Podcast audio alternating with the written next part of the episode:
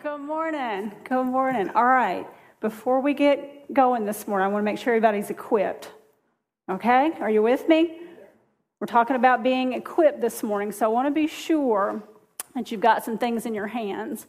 One is that you have the handout that was given to you. And it's okay if you want to cheat on somebody else's paper next to you. I'm okay with I'm okay with that. I'm all right. We got some teachers in here that's not so good, but I'm okay with that. As long as there's a sheet that you can see. If you don't, if you just you don't mind just kind of placing your hand up and then Sam's back here, she can make sure that everybody's equipped with the sheet. And one of the reasons is we hand these out every single week um, we generally have some information that goes up on the screen that you fill in some blanks or you can take some notes. But a lot of times, what I find is that although I'm jotting notes down as I go, sometimes the Holy Spirit just impresses something on me. And I have to write it down because after we go back to the last to communion or we go and, you know, after the service is over and I'm talking to people and I really want to remember exactly what that impression was. So that, that piece of paper is for you to use and however you need to use it during um, the service.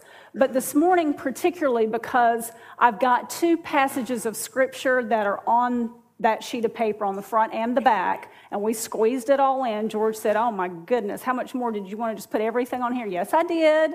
Yes, I did. So it's all on the, on the front side, we've got an Old Testament passage. On the back side, there is a New Testament passage. But the reason I wanted to have it in, on print is because I used a translation uh, called the Amplified Translation, the Amplified Bible. And what it will do is it will actually help me a whole lot because um, it will it amplifies just as it says it amplifies that translation of scripture will take a word and amplify it so that we can have a greater understanding of the word. Oftentimes, it will go back as we see it in English, it will go back, this translation will go back to the original word and just expand it just a little bit so we have a depth of meaning to it. I wanted you to have that in your hands because that's going to help me move along a whole lot quicker because you're going to see um, an amplified definition of a, of a couple of those words that will be on your on your paper. And i use that through some of the, the scriptures of matthew that we've already been over again so that you can see the amplification or the understanding of that word. So you've got a, a pen in your hand you're equipped You've got that sheet of paper, that handout in your hand. And if you've got your Bibles, if, you're, if you can multitask this early in the morning, that's pretty fantastic because if you've got a NIV or another translation that you like to do, it's great to kind of cross reference the whole thing. We're going to be doing some Bible study this morning. We're going to be doing it. We're going to, I want to be sure you're equipped for that because we're going to look at these passages of Scripture.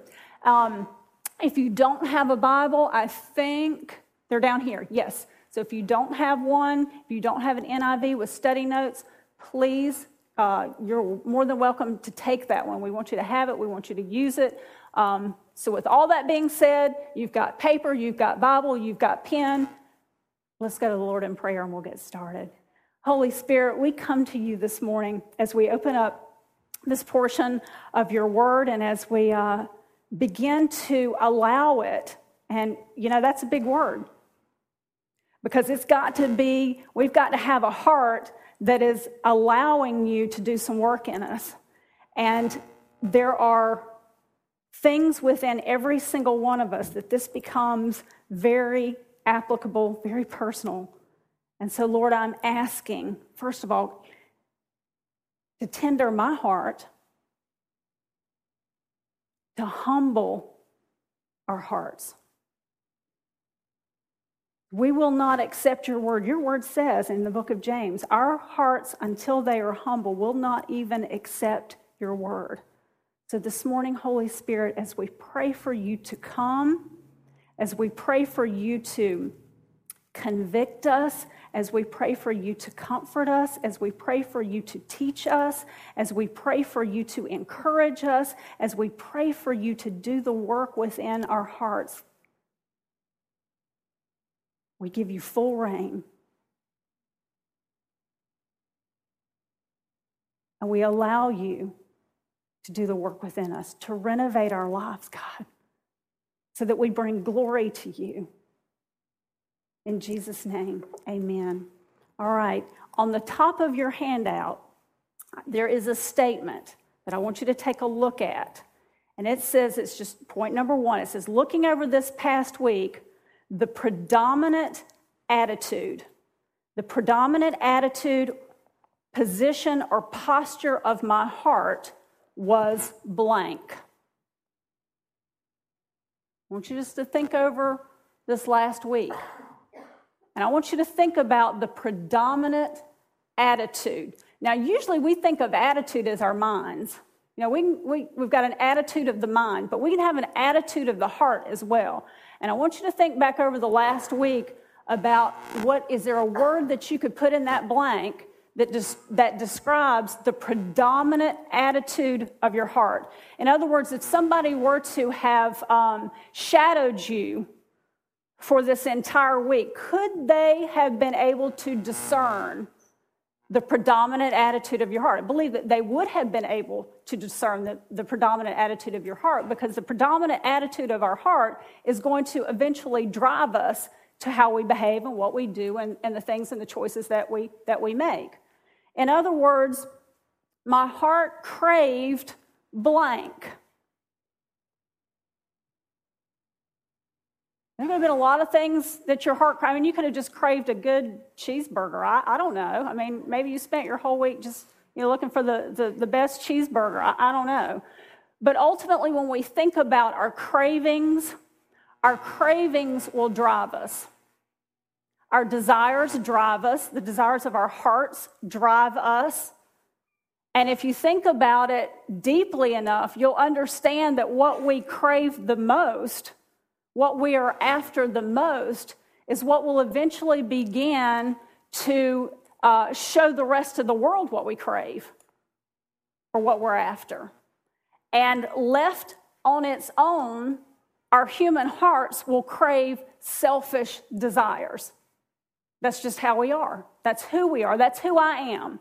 That is who I am until I allow the Holy Spirit to come and renovate my heart, until I allow Him to come in and change the self craving desires of my heart and make my heart crave and desires and crave and desire the things that his heart craves and desires. Same thing. To have that, to have that motivation of heart. Um, many of you know, some of you know, many of you know that one of the things that I crave, if we're just talking about cravings, is I, I pretty much am a, a, a raspberry white mocha fanatic from Starbucks. I just am. Now, that's a small example, but if I want one of those in the morning, that means I will get up 10 minutes earlier, 15 minutes earlier to make sure I can make it down to North Myrtle Beach and then get back up north into Calabash on time. Now, that's a small example, but do you see how my craving makes that whole thing work? That means I'm going to adjust my schedule for what I want.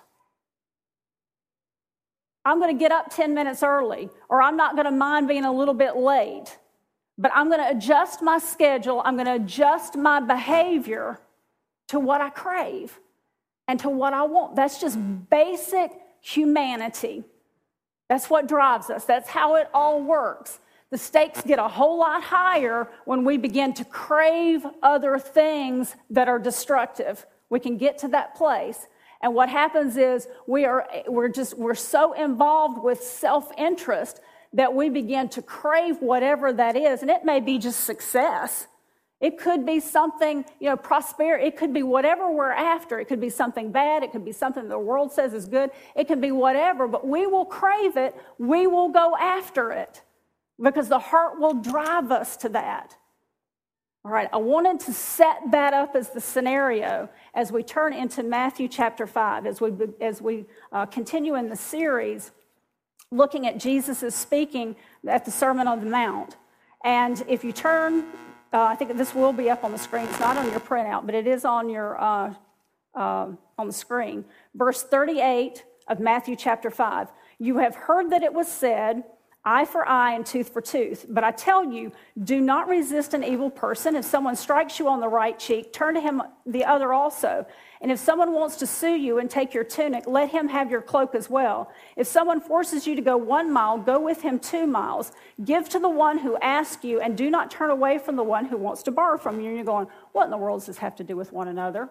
Why did I fill in about my heart's desire? And we're going to be talking, it looks like it's just not connected, but it is but it is very, very connected. Look at your at the handout because I want I want us to pull together three or four of these verses and still looking at Matthew chapter 5, 38 through 42, what we just read. Matthew 5, verse 5. It's on your handout from the Amplified version. version. Remember, this was 10 weeks ago, eight weeks ago now that we looked at this, but we're looking at this whole stretch of passages of Scripture all together. We want to be able to see it work all together. What is Jesus? What is his purpose? What is he after? In Matthew 5 5, from the Amplified Version, blessed, happy, or blithesome, joyous, spiritually prosperous, with life, joy, and satisfaction, and God's favor and salvation, regardless of their outward circumstances. That's big enough. That's huge. That's huge. No matter what life circumstances, wherever you are, this is the condition of your heart. That blessed are those, regardless of those conditions, are the meek, the mild, the patient, the long suffering, for they shall inherit the earth. Now, that comes from the Amplified Bible.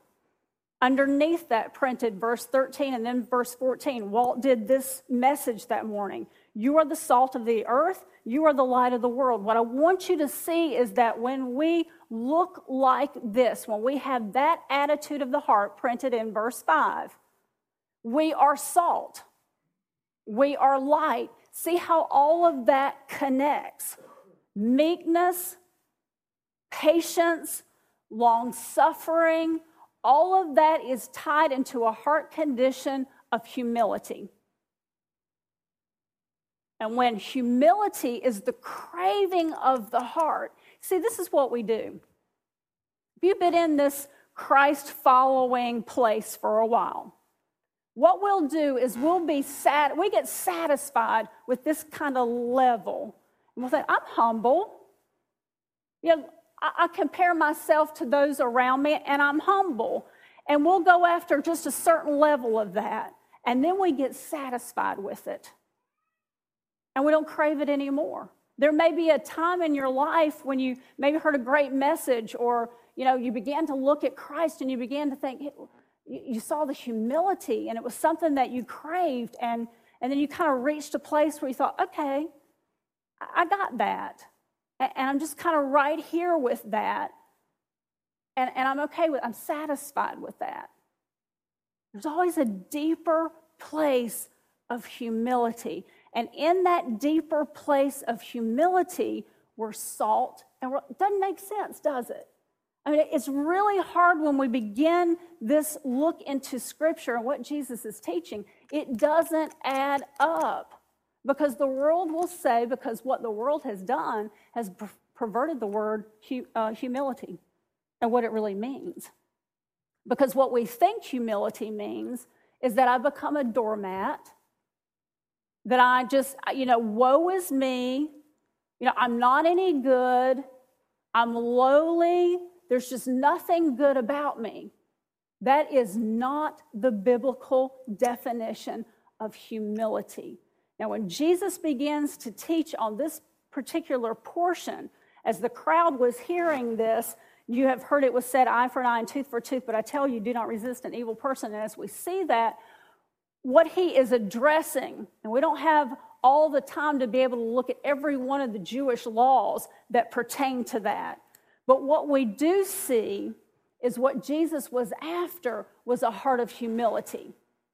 You see, when we are being renovated by the Holy Spirit, and there is something within us that He just wants to uproot. Remember Walt's message about lust? About surrendering that? Well, when we surrender that, the Holy Spirit's going to replace that with something else. Last week, George talked about commitment, he talked about integrity. Well, when we give up the sinful practice, the Holy Spirit's going to come and fill us with the characteristic of Christ. We can always assume that. When we see something within us, something that's pointed out, what the Holy Spirit will do, He will come in, He will renovate, and He will add to us the characteristic of Christ. So, throughout this passage, what Jesus is talking about here, He's talking about vengeance.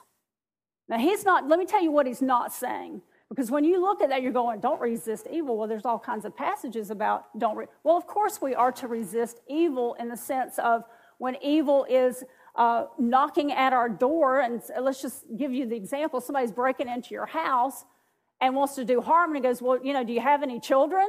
Well, does that passage say, Well, don't resist evil, just give them your children? Well, of course, I mean, sanctified common sense, of course not. We are to resist evil. Does that mean that if we're in an abusive situation, physically abusive, we just stay there? Absolutely not. We find the ways and the means to try to renovate that relationship, where we infuse God into that relationship, yes, and try to rebuild that, yes. But it does not mean, those passages of Scripture do not mean, it's not passivity that Jesus was after. What he was after was a renovated heart, controlled and craving humility. Now, you may think, you know, I I'm not sure that I harbor any kind of vengeance. You know, I'm not after any kind of justice.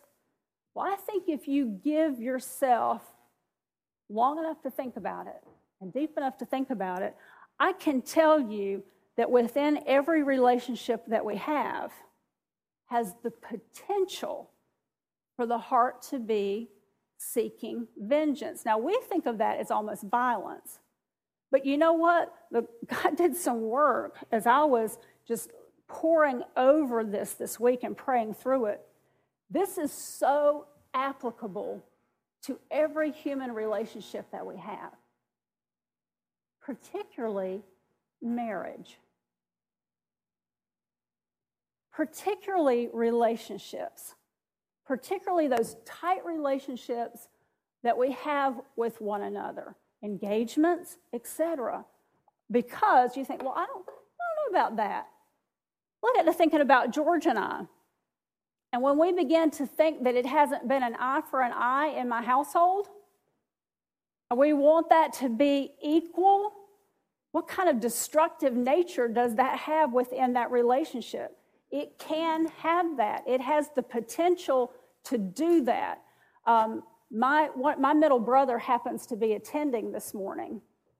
And I know when we were growing up, if I went and tattled on my brother, I didn't do it a lot. Yes, I did do it a lot. Y'all did a lot to me. But in that relationship, you see, I still want justification. It's just the heart, it's the way we are. If we're honest, we allow the Holy Spirit to do some work. But here's what happens in that relationship. Here's what happened. You know, this is just just everyday example. I mean, we weren't committing crimes against one another. But what we were doing is they would do, I would think they did something against me. I go tell mom and dad, and I would want justice over that situation. I mean, does, does anybody relate to that at all? You know, I want justice, but you know what? I usually wanted more than that. You know, I wanted mom and dad to do something equal to, but I wanted something greater. I wanted something even more. But then if I was caught doing the same thing, what did I want? Grace. Give me grace. That's the human heart. That is the that is the human heart. And they would tell you that with three boys and one daughter, I always got the grace, and that's not true. But that's the condition of the heart. That's the honest peeling back of the heart, even in relationships. We want vengeance. We really do. And in a marriage relationship, or in any kind of close relationship like that, it's, it is wise to, be, to begin to look at that. Do I really want that? Do I really want that unfolding within my marriage, within my friendships, within my work relationships? You think about how many times you may not use the word, word vengeance, but what you want is an eye for an eye, tooth for tooth, and you want more. The human heart does not know the boundaries of that unless the Holy Spirit is involved, because we will always take more. And that's what Jesus was addressing here. He was addressing the culture of the day, which happens to expand into all generations, but he was looking at a culture that was taking more, a heart that, want, that desired more. And he was putting it in check and he was saying, instead of just thinking, desiring more, what I want to do is I want to renovate that more thinking, that self interested, selfish heart of yours. And I want to change. Well, what would be the opposite of that? It's humility. I want to renovate your heart to where you crave humility. Now, I could be surprised here because I'm going to be honest, that would I would not have even thought of humility to put into my blank at the top. Maybe you did. Maybe you, you know, maybe you said, I look back over the, my past week and, and the past week, the thing I craved before God, the thing I wanted so badly that He would take my heart and work in me was humility.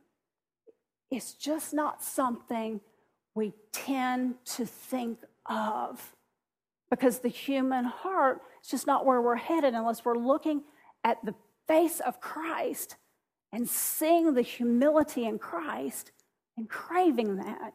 And humility in the human heart renovates all relationships. Humility of the heart renovates every single solitary relationship. Crave it. All right? What does the Bible say? How does the Bible define humility? The second point on your, your, your outline there is that Jesus preached the Sermon on the Mount so that we would desire, so that we would crave to renovate the desires of our heart.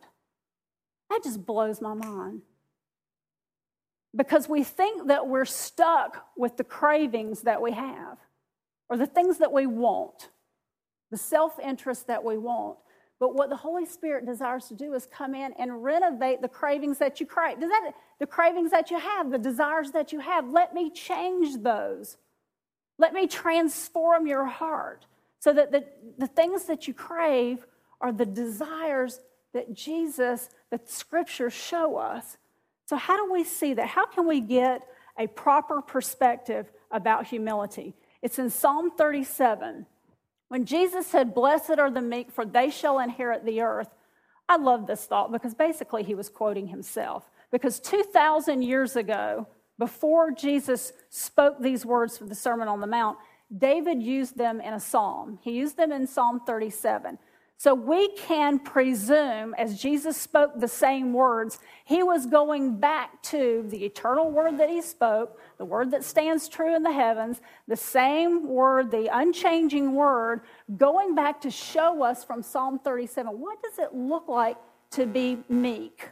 What does it look like to be humble? What does it look like to be absolutely driven by humility? Can you imagine being driven by humility? Can you imagine a church? A church being driven by humility. What that would look like in this community. That's salt and that's light. Psalm 37, because we've been working, working on this whole illustration about figs, and if it's your first Sunday, I, you know, you're, you're kind of going to go, what is she talking about figs? Well, fig more stew. You know, have you ever heard of frogmore stew? Anybody ever heard of frogmore stew? All right, I didn't hear about frogmore stew until I moved down here because when I was growing up, you didn't mix stuff on your plate. You know what I'm talking about? I wanted my corn separated from my potatoes, and I don't want you mixing it with anything else. I don't want it all together on my plate. I want it separated. Well, when I got to here, which I'm from the South, you can't tell, can you? I'm from the South, but when I moved to this South South, all of a sudden you just put everything in one big bowl and you cook it up, and I'm going, what is all of that in one bowl? One of it was chicken bog. Never heard of chicken bog. Never, never did you mix all that together in one bowl. And then it got to be frogmore stew one afternoon, and that's when you put all that stuff. What is it? Corn, shrimp, uh, potatoes, something else. I don't know.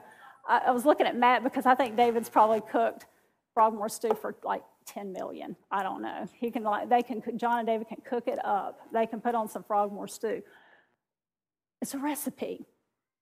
And it's all this stuff put together. Well, Psalm 37 to me, as I began to read that, looked like fig no more stew, which means that I want to drop anything that I'm carrying around in my heart that's all about me. That's, that's having a recipe of your heart that's just after self interest. Right? Psalm 37, let's take a look at it. We're going to move through it very, very quickly. I'm only going to concentrate on the first word, and then I'll, you're, you're going to look at what it means. You're going to look at this profile. First word is fret. Now, fret to me just makes me sound like my grandmother. You know, we just think of fret as being an, oh, you know, don't fret, honey. I can hear my grandma, don't fret over that. Well, fret is actually a very powerful word if you begin to think about your heart and your attitude over this past week, your position of your heart. Fret is a very good word to begin to think about. It's not just fretting over something, the definition of fret is like this, and maybe this will kind of resonate with somebody. It means to express worry. I mean, did your heart just worry over something this week? Some sort of condition? Maybe some sort of conflict? Definition goes on to say annoyance or discontent, cause corrosion. All right, now we're really getting into something here. Because when we fret over something, if we're in a situation where we think something's been done wrong to us, did you realize that you can be 100% right in a situation? You can be 100% right in a situation, but you can be 100% wrong in how you go about doing it, handling it. You can be 100% right. Somebody could have done and inju- your spouse could have just spewed something. And you could be 100% right and going, that hurt, or you did that to me. And what you want is that spouse to suffer for. I'm just being honest. You know, I'm just pulling it out here. You know, that I want suffering there. You know, I'm not talking about something, I'm just, I want, I want something to happen there. I want to see that wrong righted. And if I sit, if my heart sits in that long enough, it's going to corrode it. It's going to gnaw at it. That's the definition of fret. It's not just a pretty kind of surfacey word. We're talking about, about a heart that is corroded, a heart that something is not. Some of us hold on gnawing and corrosive things for a very, very very long time. And all that is, is a heart of pride. It's just a heart of pride. So, fret means it's an irritation, it's fuming, it's raging, it's worrying, it's eroding, it's agitating. We can look so pretty on, and that's what Jesus was addressing. You can look so pretty on the outside, and your heart is fretting over a situation, over a circumstance. And instead of allowing the Holy Spirit to take that situation, take your heart, humble it, and change it. All right, here's the profile. Fret not yourselves because of evildoers. Now, I wouldn't call, I'm just picking on George and I right now because, you know, it's just, it's just the way, that's, this is the relationship. We, We've been married 26 years. But sometimes I would never call him an evildoer. I don't think he'd call me an evildoer. But when in that in that tightness, do what? What did he say? What did you say? Uh, no.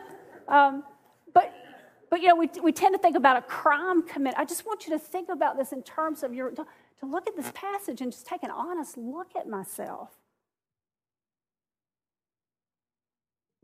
Neither be envious against those who work unrighteousness, that which is not upright or in right standing with God, for they shall soon be cut down like grass. Now, I like that part.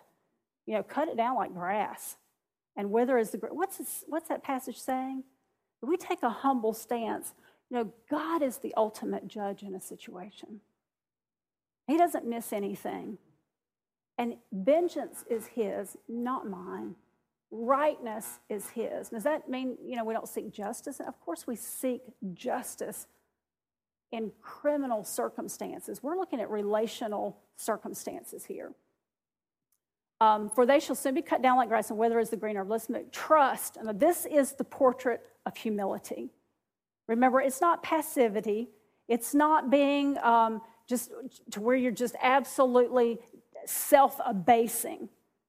Humility is somebody who trusts, leans on, relies on, and is confident in the Lord. That's the portrait of humility. And do good. In other words, in a conflict, you're still after the highest good. Is, is that easy? Come on now, is that easy? No. I can remember one of the toughest situations in my life about 10 years ago where there was a conflict.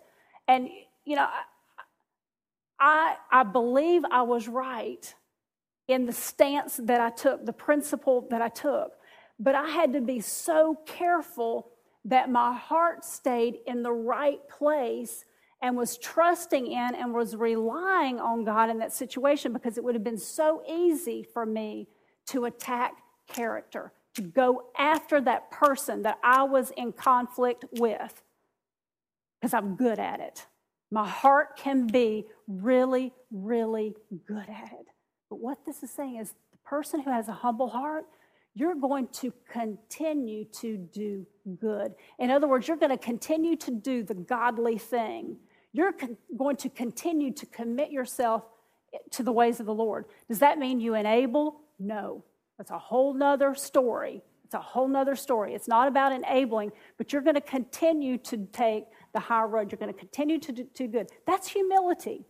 So shall you dwell in the land and feed surely on his faithfulness. I just want to know did you feed surely on the faithfulness of God this week?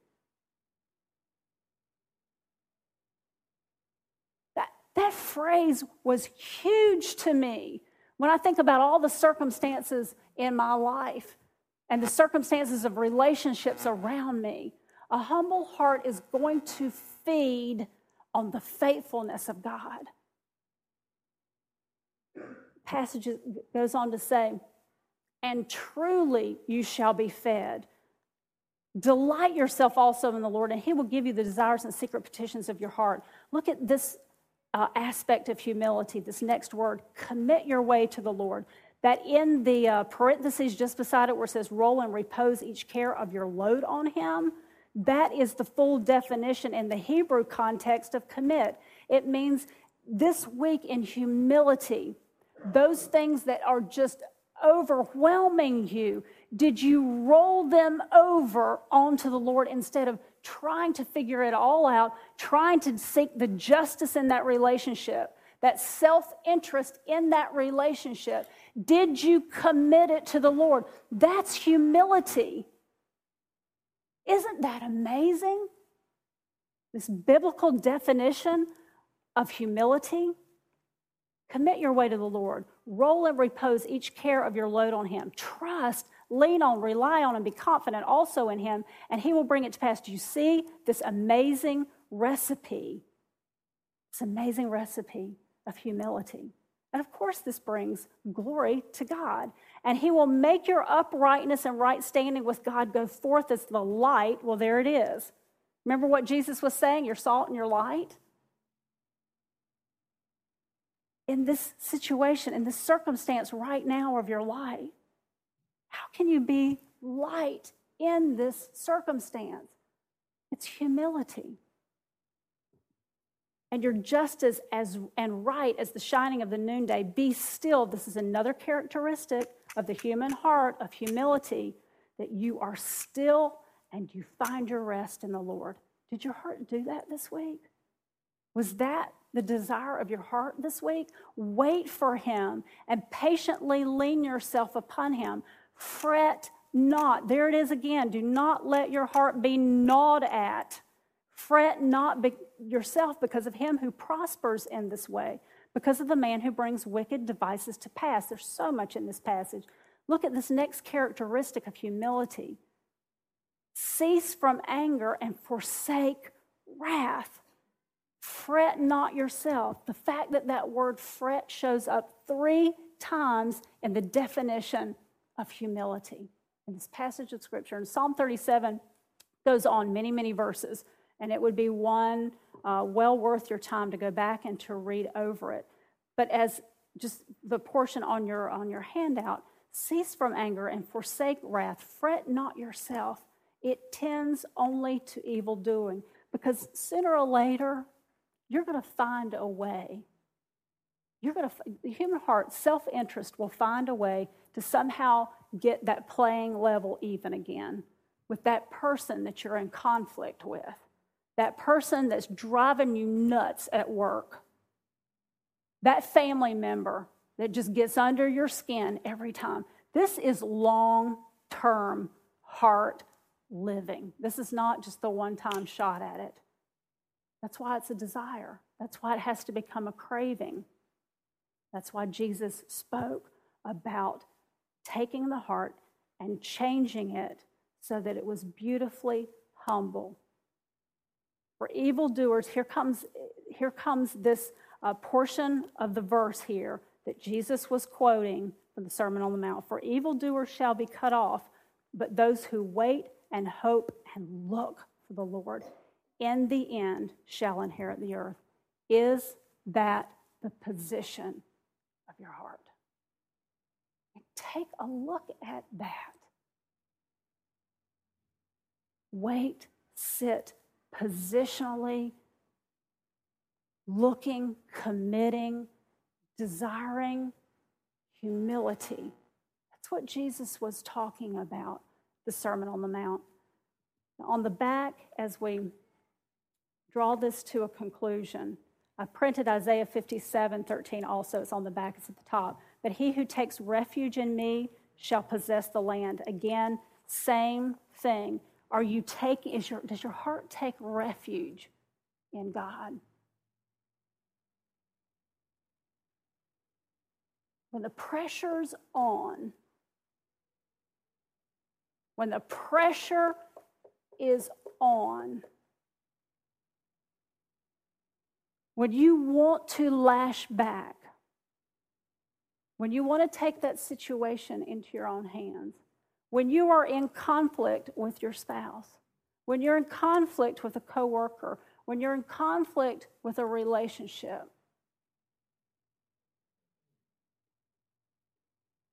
where does the craving of your heart take you?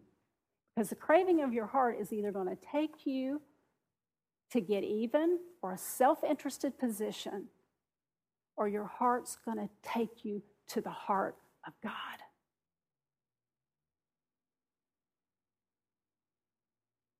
The example, the most beautiful examples, of course, the perfect example of humility. You see, we have all the reason in the world to be humble. We're sinners. Now, here's the great paradox. This, this, is, this is something my mind sometimes is trying to hold on to these two thoughts all the time because I know I'm a sinner. I, I know that I'm, I am imperfect. I know that my heart is going to wander. I know that my mouth is going to say. I know that if I don't keep my heart in check, I'm going to, you know, if I don't trust in the Lord, I mean, I, you know, I know that. And I know that in this fast, I cannot trust. That fast, that fast, I know that. That's not going to push me down. Because on the same side of that equation, I'm fearfully and wonderfully made. Amen? You are fearfully and wonderfully made by a glorious creator. And so we hold these two things all the time. I know I'm a sinner, imperfect, and yet I know I am fearfully and I am wonderfully made. I know He has gifted me. Now, that's something that takes, you know, when, you when you get to the place, uh, the Holy Spirit's done some work when you can say, I know that God has gifted me. I know that God has given me things to use. It's not for me to use, it's for me to give away. That's the healthy balance of the two. Because, see, we can swing one end and we can become so prideful and conceited, or we can swing to the other end where we think we are absolutely nothing. And either, either one of those is the incorrect biblical perspective. The biblical perspective is found in Philippians chapter 2. And I am not going to read through the entire thing. It is there for you to look at. See, we have the human hearts, that point number three, our human hearts, they are self seeking, they are self serving, and they are self preserving. We are self protecting. That's what motivates us without the Holy Spirit. We have every reason to be humble. What the world does is flip that whole thing around and pushes down the divine God who created us and elevates self when it's got to be the other way around. Because Christ, who gave us the perfect example of humility, he, didn't, he was not humble for the same reasons. He's not sinful. He's not prideful. He's not driven by self interest. What was he driven by? What drives the heart of Christ? Have you ever thought about that? What does his heart crave? You know what drove Christ to the place where he stepped out of eternity? Step down from the throne where the angels literally cover their faces because of his holiness and his grandeur and his perfection. What kind of attitude, what kind of position of heart takes the God of the universe, as Philippians chapter 2 talks about, to step down out of eternity?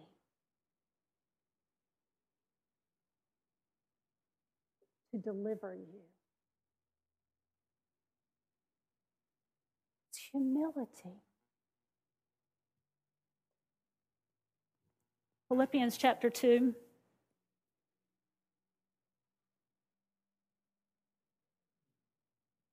Do nothing from factional motive, strife, selfishness, or fun or for unworthy uh, for unworthy ends. Wonder how many things I did this week. Wonder how many. I wonder, you know, and I don't, and I'm not making fun of the show at all. It's just, it just made me think of it this week, and I've only seen it once or twice, but, and it certainly is a, uh, it's a, it's a, it's a show that has a, a lot of things about it, whether you agree with it or not. But the Biggest Loser, you know, when they step on the scale and it and it runs the numbers and it runs the numbers and it runs the numbers of their weight and then it lands. I thought about that this week when I was looking at that. I wonder if God ran the numbers, ran the numbers, ran the numbers, ran the numbers about my selfishness. I wonder what it would come up to. Huge. Huge numbers. Huge numbers. Would just flatten out on just how many, how many things did I do based on selfishness? or prompted by conceit or empty arrogance. Instead, in the true spirit of humility, which is the lowliness of mind, let each regard the others as better than and superior to himself, thinking more highly of one another than you do of yourselves. I'll just interject on that. If in a relationship, in a marriage relationship, if you're committed to that, it'll transform your marriage. It's one of the most beautiful passages to even consider striving for in a marriage. Let each of you esteem and look upon and be concerned not merely for his own interest, but also for the interest of others. Let this attitude and purpose and humble mind be in you, which was in Christ. Let him be your example in humility. And then Philippians goes on to describe in such amazing terminology about the, the creator of the universe, the Holy One, And as you read through it, it's like you're visually imagining Christ stepping down to this earth.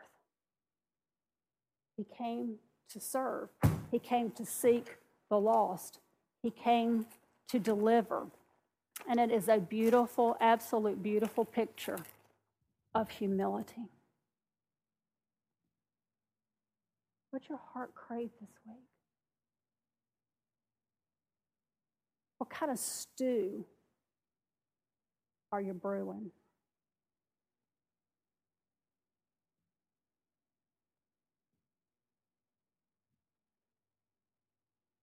Are you leaning? Are you trusting? Are you committing your ways? Or are you driven by self interest? You're driven by self interest. What you want.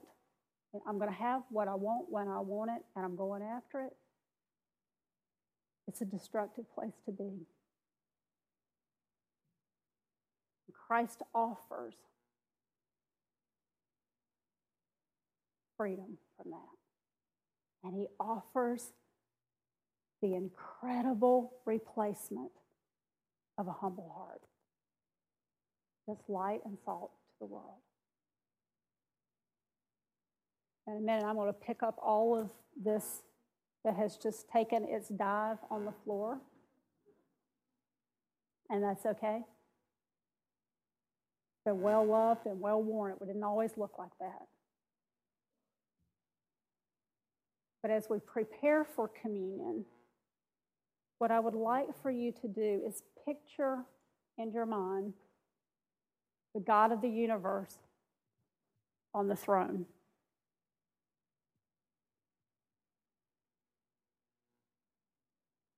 Because as we all step forward, myself included,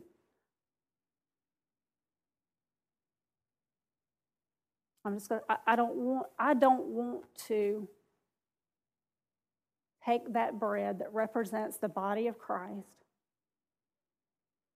and the wine that we use as the blood of Christ and take that this morning with a prideful heart. With a heart that just has to get even with somebody. It's just holding that list of grudge or seeking a self interest in any kind of relationship. We've got some space this morning, and Walt's going to come on up. And if you, you know, I hope as you as you come to Renovation Church week to week to week, we believe in the freedom of worshiping in spirit and freedom and truth. And if positionally you want to be on your knees before you come and take communion as just a physical representation of my humility before God, because before I can be humble in my relationship, thank you, Walt, before I can be humble, well, I made a disaster of the whole platform. So um, he said, he said, preach in power. I didn't know it was just going to go everywhere. But, uh, but to come with a, a heart that's humble, to be prepared. Now, obviously, you know, physical position is God wants the heart position. You know that. But I, I will never forget the first time, the first season of my life when I began to literally bow in prayer, I mean, be on my knees in prayer. How humbling that was. I realized just how proud I really am. That I wouldn't even bend my knee. And, the, and when nobody else was even looking, it was just me. But I realized as I bent the knee and got to the floor before my God, I, it really shook me to the core just how proud I am. And then lo and behold, there was a time in my life when I began to go face down on the floor in humility before God. I'm just offering that to you as we as we come to the table.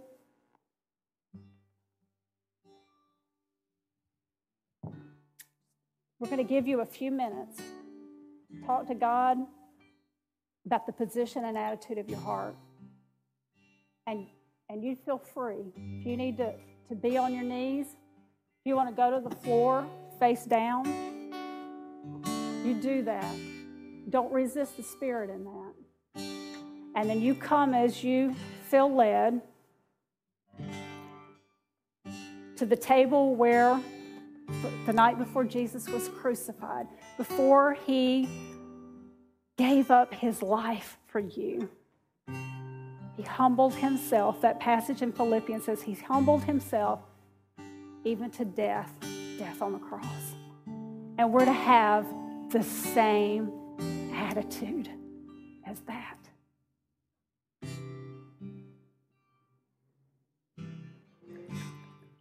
Poured out his blood for you, shed for you the remission of your sins. I'm going to ask the servers, you stay right where you are until you're ready, because you are just as significant.